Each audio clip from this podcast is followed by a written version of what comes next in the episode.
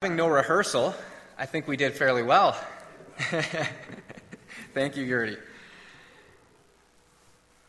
Well, it's good to be home. We had a great holiday, a whirlwind holiday, uh, a week and a half ago now. And uh, Leanne and the boys had an extended holiday. They went to Alberta and visited uh, her folks there. And so now um, my mother in law is here with me this morning, but we're without Leanne or the boys because uh, Declan woke up with the flu this morning. The, uh, yeah, he was throwing up and all sorts of other fun things, so we decided that it was better off to leave him at home today rather than risk spreading it to others. So, uh, welcome home from holidays. Isn't that how it always goes? Well, it's still good to be home, and uh, we'd rather be sick at home than while on the holiday, so. We'd rather have it this way. It's good to be back here uh, with you to share from God's Word. We're going to continue in our sermon series uh, where we're continuing our study in 1 Peter, Living Hope for a Dying World. And today we are going to be looking at the passage that was read for us earlier in part 3 God's Provision for Love. Would you bow with me and let's pray as we enter God's Word? Heavenly Father, we thank you that you are a God of love that you are a God who has shown us the great extent of your love through your actions. That you didn't stay at a distance and say, I love you, and then do nothing. But Lord, you showed us your love by sending your Son into this world to not only rule over this world, Lord, but you sent your Son to this world as a sacrifice. You sent him, Lord, as someone who had come to die in our place for our sins and you showed us the great extent of your love by going to such great lengths to save us. And so we thank you, Lord, for that tremendous love that you have demonstrated to us, not only in the past, but that you continue to demonstrate us to us in the present. And Lord, that is no more real than this gathering here this morning. We feel your love here in this place, and we thank you for it. And we ask, Lord, for your Holy Spirit to continue to fill this, your church, and your people with your love, the kind that comes from above the kind that has no uh, selfish motives, no self seeking attitudes, Lord, but that is truly the divine love, the kind that seeks nothing in return, the kind that is sacrificial, as you have been towards us. And so we pray, Lord, for that kind of love to fill this church. We pray, Lord, by your Holy Spirit to speak this word into our lives. It's an old message, Lord, and, and, yet it's one that we need to hear again and again. And so we pray, Father, that you would open our hearts again to receive it as from you. And so we pray this in Jesus' name. Amen. The legendary coach Vince Lombardi coached his Green Bay Packers to the very first two Super Bowl championships in 1966 and 1967. In fact, he is so famous, Coach Lombardi is, that the Super Bowl trophy itself is named after him, the Lombardi Trophy. Now, Coach Lombardi was once asked what it took to make a winning team. And in the book, Iacocca reveals Lombardi's answer. He says, There are a lot of coaches with good ball clubs who know the fundamentals and have plenty of discipline, but still don't win the game.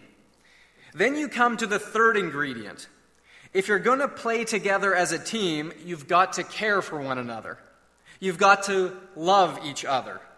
Each player has to be thinking about the guy next to him and saying to himself, if I don't block my man, Paul is going to get his legs broken.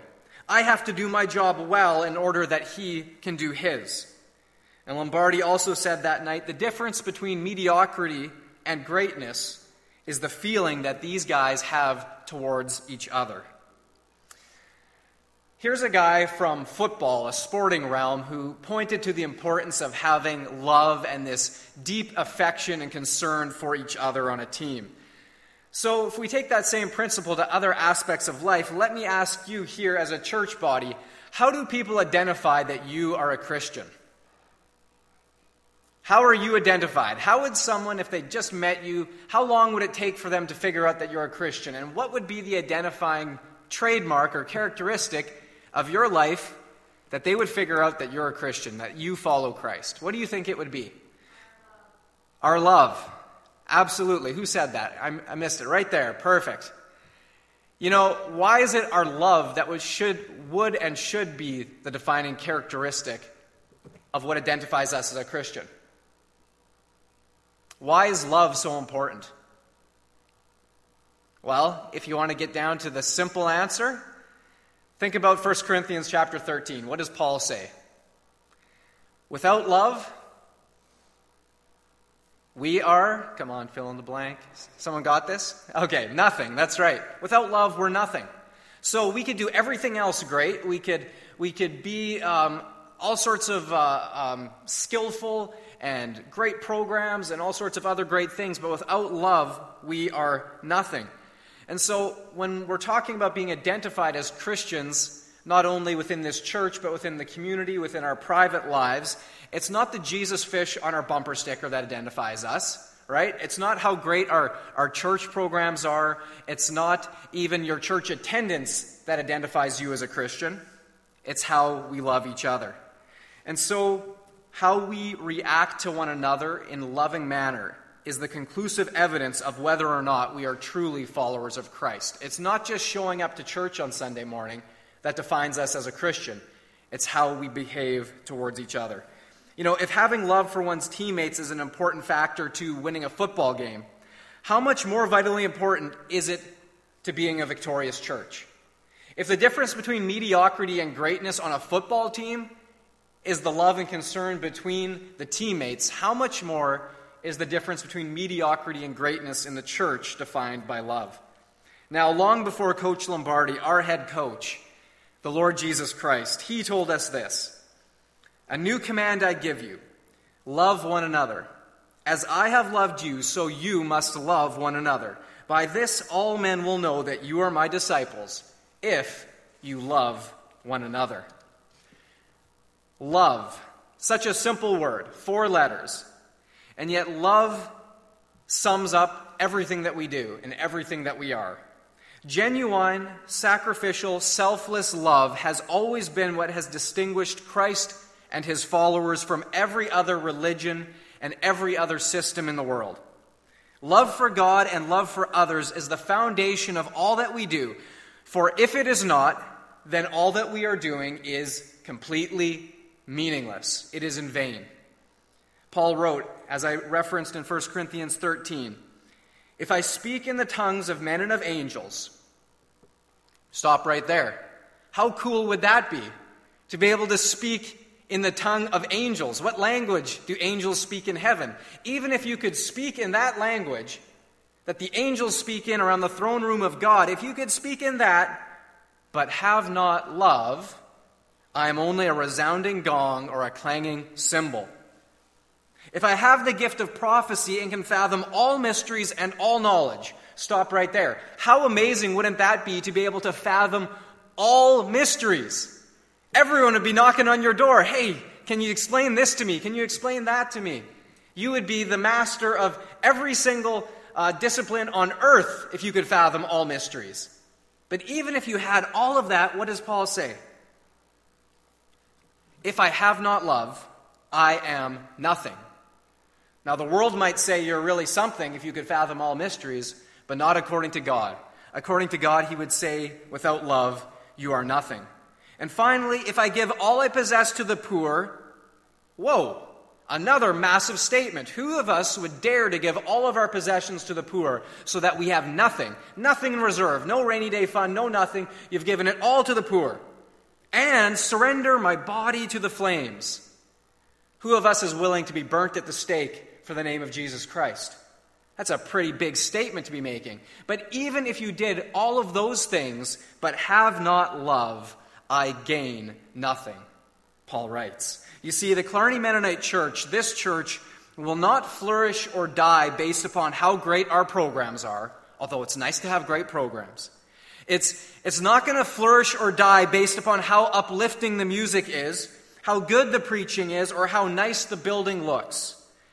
This church will either flourish or die depending on whether or not there is genuine love here. That is what makes all of the difference. If people come into a building and they feel loved, if there's people who genuinely care about them and their welfare, there's appreciation being shown, that is what will make a church flourish. And so it is that God has designed it this way. Where there is no love, nothing will happen. But where there is love, oh, God can do incredible things. And so now we turn in our passage to 1 Peter. I invite you to turn there with me, 1 Peter chapter 1, if you haven't already. And I want to point out again our key verse for this study this morning in verse 22. 1 Peter chapter 1 verse 22. Would you read along with me? Now that you have purified yourselves by obeying the truth, so that you have sincere love for your brothers, love one another deeply from the heart. Now, the word love appears twice in this passage. However, in the original Greek, two different words are used, and it makes an important distinction. The first time Peter uses the word love, it is from the Greek word phileo. Now, phileo, or you would probably recognize it better, Philadelphia. Philadelphia, the city of brotherly love. That's right. So, phileo is referring to the type of love that is the affection that is a natural sort of affection between brothers or family, friends, a, a sort of uh, camaraderie. This is the type of love that phileo is referring to, this warm feeling of affection. However, the first time he says phileo, he doesn't repeat the use of that word. The second time he says the word love, it is the word agape. Now, you're probably familiar with the term agape already. It is a completely selfless concern for the welfare of others, which is epitomized by God's active love for his Son, his people, and even his enemies. Because remember, it was while we were yet sinners, in the position of being enemies of God, that God loved us so much that he gave his one and only Son, so that no one need die, but that everyone could receive everlasting life. That is agape. God showed love to us while we were enemies of His. He loved us so much that He sacrificed His Son. He gave. That is love in its highest form. That is agape. So here we see that Peter already knows that since these believers had obeyed the truth, these early Christians had that natural phileo love towards each other. They sincerely had warm feelings of affection for one another. And Peter's acknowledging that's a good start. But then he challenges them to go further, to embrace the pure, fervent agape for one another. Peter urges them not to stop short at having nice, friendly feelings towards each other, but to then go further and to put those feelings into action by sacrificial service, sacrificial kindness towards each other. And that is what Peter means when he writes, Love one another deeply from the heart. You know, we use this word love in all sorts of different applications, but here Peter is getting to the heart of the matter. This is a deep love. This isn't just saying, I love hockey or I love popcorn. You know, it's not even saying that, you know, the, the casual way that we'll say for myself, you know, I love my wife, I love my children. This is getting down to the heart of the matter. This is a sacrificial, deep love. And sadly, our nation our pop culture, our community, knows very little of agape. As we look at the world around us, agape is sorely lacking. Turn on the 6 o'clock news. You know, since I started this series, I used the title Living Hope for a Dying World, and I cited a few examples. Well, in the three weeks since I started this series, have you seen what's been happening in the world? Have you seen the pain and the devastation? I turned on the news the other night, and all it showed was children who were being crippled and traumatized by war all over the world, whether it's in Ukraine, whether it's in the Gaza Strip, whether it's in Africa. There is just pain, and there's heartache, and there's killing, and there's dying, and this is just happening over and over and over. And this is just in the past two, three weeks since I started this series. We're living in a dying world. Where is the living hope? The living hope is the agape love of God, but it is in short supply. And our popular culture doesn't understand it, so it can't give it to us because it doesn't have it. You can't give something that you don't possess. And our culture doesn't know agape because it doesn't know God. You cannot have agape love without God. And so our popular culture gives us the best version of love that it knows. And it's mostly linked with the Greek word eros, the passionate, erotic sort of a love, but usually even the sincere form of that has been brought down to the lowest common denominator. It's given us a twisted and distorted definition of love. Most movies and TV shows repeatedly teach us that the most basic crass level that love equals sex. That's what our culture is feeding us. But my friends, that's not love. That's not even close to what love is. That is lust. And lust is a worship of one's own pleasure and gratification. It is at its core selfish and self seeking. It is not seeking to serve the object of its affection, but instead have the object of their affection serve them and their desires. And even when it appears to be genuine, it eventually betrays itself for what it is. In the Reader's Digest, Joe Wagner shared the following story. He writes I was attending a junior stock show when a grand champion lamb owned by a little girl was being auctioned off. As the bids reached $5 per pound, the little girl standing beside the lamb in the arena began to cry. At $10, the tears were streaming down her face, and she clasped her arms tightly around the little lamb's neck. The higher the bids rose, the more she cried. Finally, a local businessman brought the lamb, pardon me, bought the lamb for more than a thousand dollars. But then, in an act of noble charity, he announced he was donating the little lamb back to the girl. And the crowd applauded and cheered.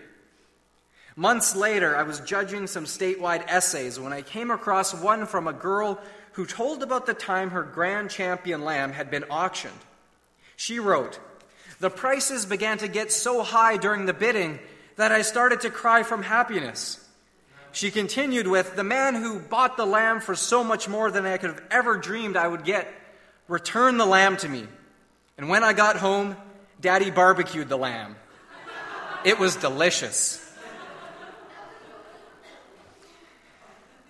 You see, outward appearances can tell us one thing, but the reality can be something else entirely different.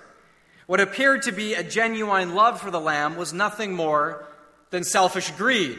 She was seeing dollar signs, and so she wept for joy. And in the same way, as we look at our culture and we see the different portrayals of love, some of it appears on surface level to be genuine.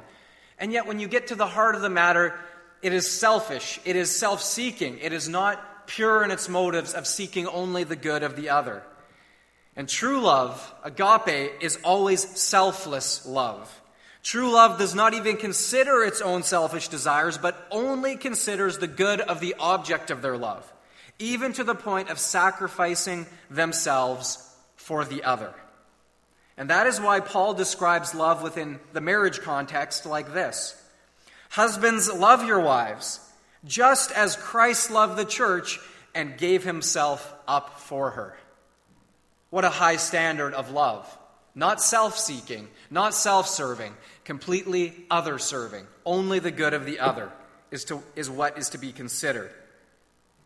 During the 17th century, Oliver Cromwell, Lord Protector of England, sentenced a soldier to be shot for his crimes for act of treason and the execution was to take place at the ringing of the evening curfew bell. However, as the soldier stood blindfolded there before the firing squad, awaiting his fate, that evening the bell, for some reason, did not sound. The soldier's fiancee had climbed into the belfry, clung to the great clapper of the bell, and as they had pulled the ropes deep beneath, she had blunted that clapper from striking the inside of the bell and thereby prevented it from ringing out. There was not a sound. And so the soldier's fiancee was called before Lord Cromwell to account for her actions. And so there, he questioned her, Why have you done this? And without saying a word, with tears streaming down her face, she simply rolled back her sleeves, revealing her hands and her arms. Those same hands and arms which had absorbed the blows between the clapper and the bell were bruised and bleeding, skin hanging off in great strips. And Cromwell's heart was so touched that he said, Your lover shall live because of your sacrifice. The bell shall not ring tonight. And in exactly the same way, When we stand before the executioner to receive the punishment that our sin deserves, Jesus holds up his hands. He shows us the nail scars, and the execution is stayed. The price has already been paid. The bell shall not ring tonight. And that is love. That is agape. That is what we are called to put into practice towards one another. And that is what Christ has done for us. What kind of love is this that we are following after? It is something else altogether, something that this world cannot even recognize, and yet when it is practiced, the world stands back in awe. What kind of love is this that would sacrifice themselves for the other? And Jesus said, No greater love has any man than that he lay down his life for his friends. This is what we are referring to this morning when we use the word love. And so this morning, I want to draw to your attention the next point. Is this love possible? Is practicing this kind of love in reality something that we can actually do, or is it so high that it is unattainable? Because I know you might hear these stories and you might hear of the wonderful love of Christ, and you could be wondering is it even possible? Can we truly love one another deeply from the heart? I want to say to you emphatically the answer is yes. God never gives his children a command without providing them the supernatural ability to obey that command. Just as last time we looked at how God has provided us the ability to be holy as he is holy, he now provides us with the necessary ability to love others just as he loves others. And how do we do this? Well, Peter gives us some more practical advice. Let's look at verse 23. Verse 23, Peter writes, For you have been born again. Echoes of a familiar verse. For you have been born again, not of perishable seed, but of imperishable, through the living and enduring Word of God. Now, here Peter is referring to the regenerating, renewing work of the Holy Spirit, which happens through God's Word. And practically speaking, when we hear the gospel and we believe it, we receive that, we confess our sins, we put our faith and trust in the Lord Jesus Christ. In that moment of salvation, God forgives us and He sends us the Holy Spirit to do that healing, cleansing, regenerating work that only He can. And in that moment, we are transformed into new spiritual beings. Not ones earmarked for death, but now ones earmarked for life everlasting. In that moment, we are born again. We are born for a different life, something other, something on a whole new plane of existence. Now we are supernaturally on a higher level because the Holy Spirit of God has come to do that work that we could never have possibly achieved on our own. And so, in that moment, the Spirit of God has awakened our mind, our soul, and spirit to God's love, and it then enables us to love God in return, and from there, love one another, even those who are difficult to love, even those who are our enemies. And when we think about it, what greater testimony of our God than the love that we show to one another, especially enemies? You know, it's possible to love like God because God is now living in us. And God is love. And if God is living within us, then his love lives within us. And so we too can love on that higher plane, the plane that all the world would say is impossible. You know, we look at the war happening between Israel and Hamas, the Palestinians and the Jews, that age old struggle, and we ask the question will it ever end? Well, it hasn't for thousands of years. But what's the only thing that could end that kind of conflict? It is only love. Love that is the kind that could love even an enemy. And until that kind of love is accepted, there will be no peace. But this is the kind of love that God has enabled us to show towards others. What, what kind of transformation can this make in the world around us? Because this world desperately needs people who are willing to live out this kind of love. And this is where Peter takes us to the application. True love means tangible action. True love means tangible action. So, though love, true love, is possible, I don't want you for a second to be misguided into believing that it is easy. Our selfish flesh still tells us to not put the interests of others ahead of our own. Therefore, this divine command requires supernatural strength that can only come from God. Trying to love like God without God is an exercise in futility. And that is why we must ask Him every single day for more love. One of my personal prayer requests that is just habitual in my prayers almost every single day is to ask God for more love. I ask Him daily to give me more love for Him.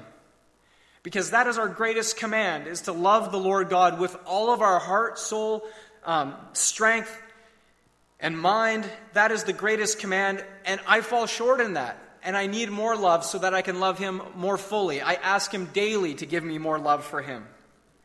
My next request is that He would give me more love for my wife. Because He has commanded me to love my wife sacrificially as Jesus loved the church. I so often fall short in that as well. I need more love. And so I ask Him for it. I ask Him for more love for my family. I ask Him for more love for His church. Because this is the church that He died for. And so often my love for his church falls short, and I need more. And so I ask him for it. And finally, I ask him for more love for the lost and hurting in this community. Because so often I am callous. So often I don't even hardly seem to care that people are dying without Christ, heading into eternity. And I know that's not right, and so I ask God to give me more love for the lost. And what I've discovered when I ask God for more love is that he delights in answering this prayer. He is so excited that his children would even seek more love that he just pours it out in return. He is not stingy with love. No, he is a God who loves loving his children and giving them more. There are scriptures that refer to how great is the love that the Father has lavished upon us. He has lavished it. He has poured it out. He is not stingy. He is not holding anything back. When we ask for it, He will flood us with His love. But we've got to ask for it. We've got, to, we've got to want to go deeper than just having affectionate feelings towards each other. We need to then put it into action. Because what good is love if it does nothing? In fact, I would argue that those who claim to love but don't do anything to back that up are just giving lip service to love. I would argue that what some claim to be love is not love until it is put into action. Even saying that phrase, I love you, if not accompanied by actions that are loving, soon can become just meaningless words. Let me give you an example of that. If I say to Leanne, I love you, hun, now, could you move so that I could see the TV? How does that fly? Right? Not, not so great. Now, we can get so casual and flippant with the words, I love you, in some instances, that it's not actually following through. You know, it's not going to get you very far. But now, if I say, I love you, Leanne, after I've given her flowers and taken her out for a nice dinner and I've listened to her, then those words really mean something because they've been demonstrated, they've been followed up on by my actions. You see, love requires that we give of ourselves. And what good would God's love for the world have been if He had not given us His Son so that our sins could be forgiven? You see, God so loved the world that He gave. Giving is always the trademark of true love. For love to be true, it must be put into tangible actions, and that requires intentionality. It requires discipline and hard work. And that is where Peter turns next for our final point for this morning. True love requires a change of diet. Now, would you believe that what you eat could possi- uh, possibly be a positive or negative effect on your relationships. Did you know that? What you eat could positively or negatively affect your relationships. I know what some of you are thinking right now, but that's not what I'm getting at. I'm not talking about eating that double Big Mac before going for a car ride. Okay, that's not exactly what I'm referring to, although that's probably a bad idea. In the beginning of chapter 2, Peter begins using the metaphor of spiritual food. Chapter 2, verses 1 to 3, he writes, Therefore, rid yourselves of all malice and deceit, hypocrisy, envy, and slander of every kind. Like newborn babies, crave spiritual milk, so that by it you may grow up in your salvation, now that you have tasted that the Lord is good. Here, Peter tells us that if we're going to love our Christian brothers and sisters deeply, then each of us must eat properly so that we might grow into our salvation. To assist us with our spiritual diet, Peter gives us a menu complete with good options that stimulate our spiritual growth, as well as a list of junk food items that will stunt our growth that we need to get rid of. So, first, let's focus on the good food. The good food is the Word of God. It is, he says, like milk for our souls. Milk refers to those elementary truths of the gospel salvation, grace, forgiveness, baptism, and resurrection. These things draw us together as a Christian community. They are the common elements of the faith, the foundation.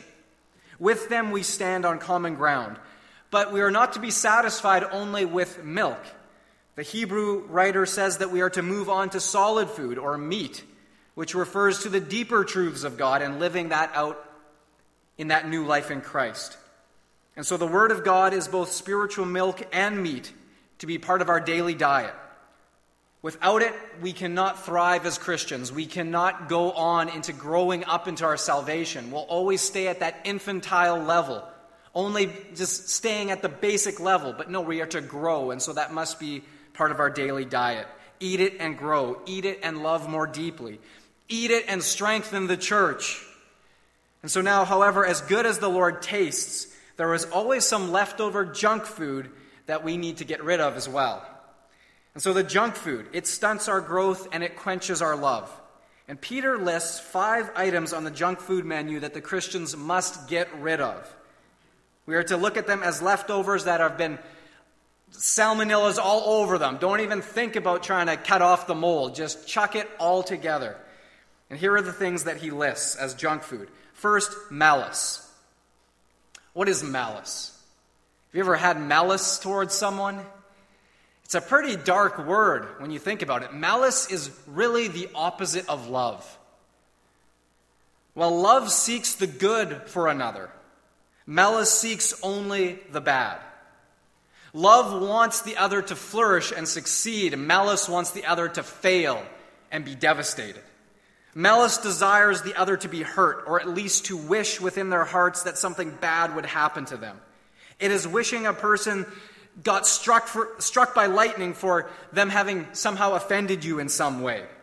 It is hoping that someone cheats on a person for that person having cheated on you. It is bitter. It is vengeful. And if not thrown out, malice is that spiritual leftover that will sicken your Christian soul to the core.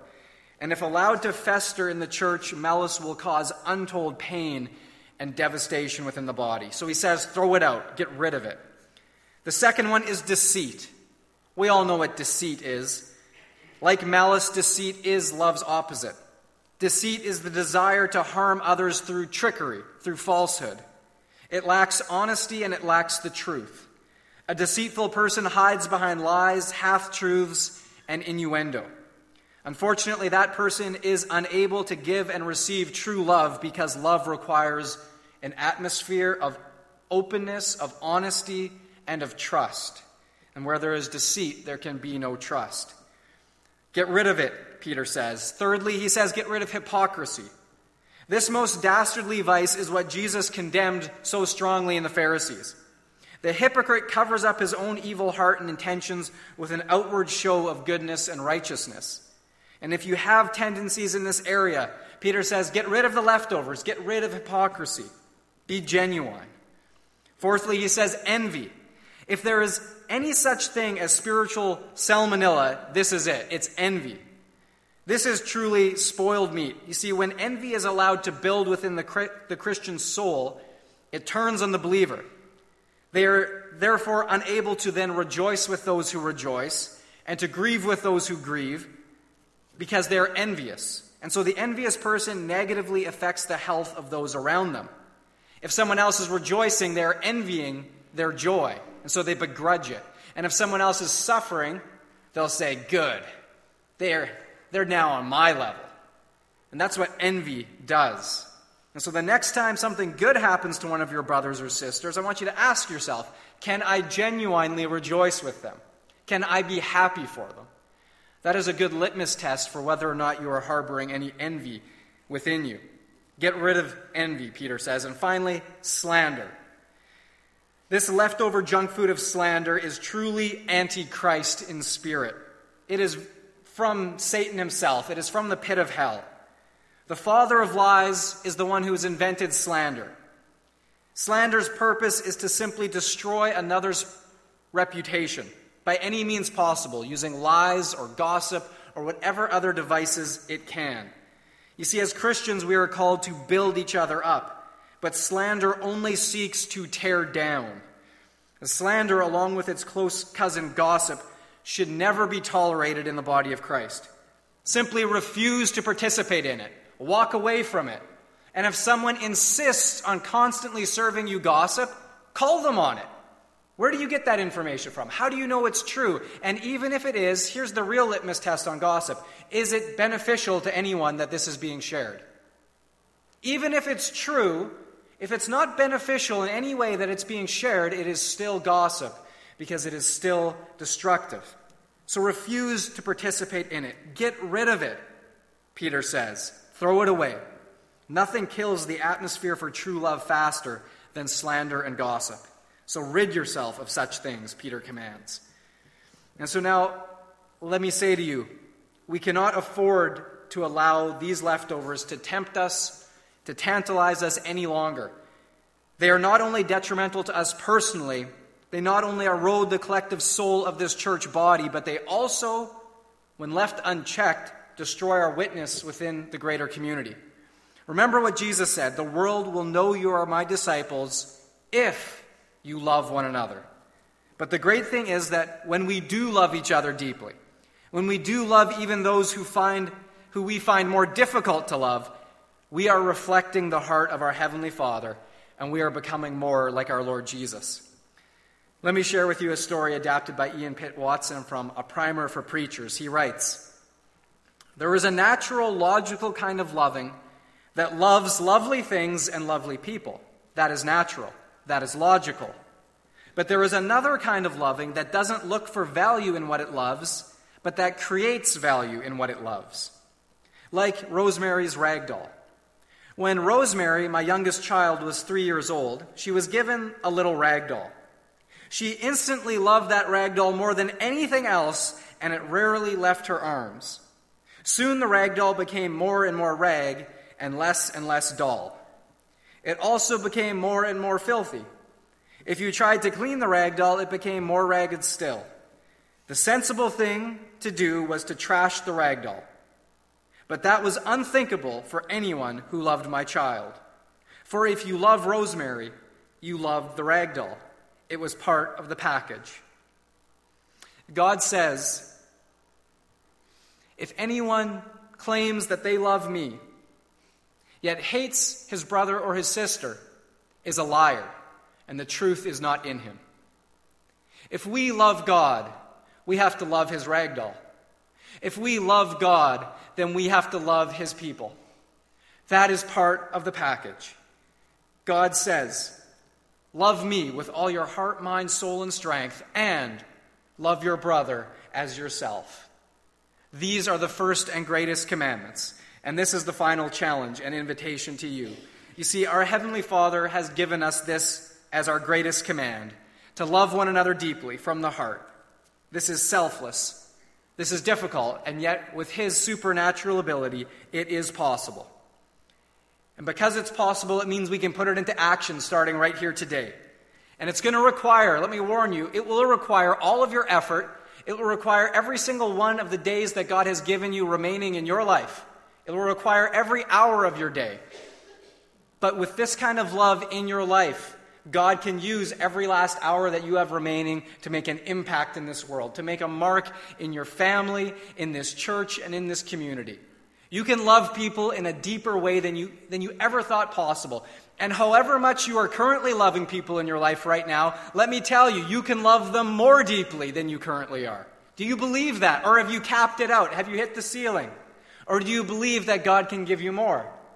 That greater love is still ahead in your life if you ask God for it.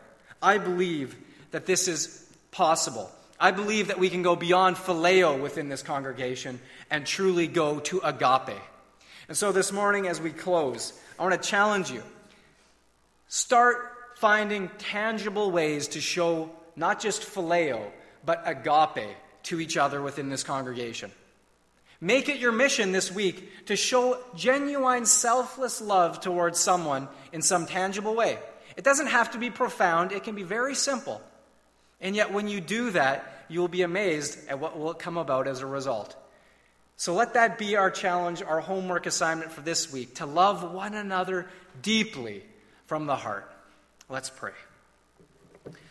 Heavenly Father, this is the old story. This is what it's all about. Not one of us heard anything very new this morning, and yet, Lord, your love is always music to our ears. It is life to our souls, and I never grow tired of hearing about it. I never get tired of speaking of it. Because, oh Lord, your love has made all the difference. Your love has flooded my life in such a way that I have been changed and that my life has been changed. But Lord, I know that this isn't all there is, there is more. There is a never ending supply of love with you, and there is deeper love yet ahead. And so, Father, I pray, would you flood this church with your love? Would you flood each one of us here this morning, Lord, with a deeper sense of what agape means?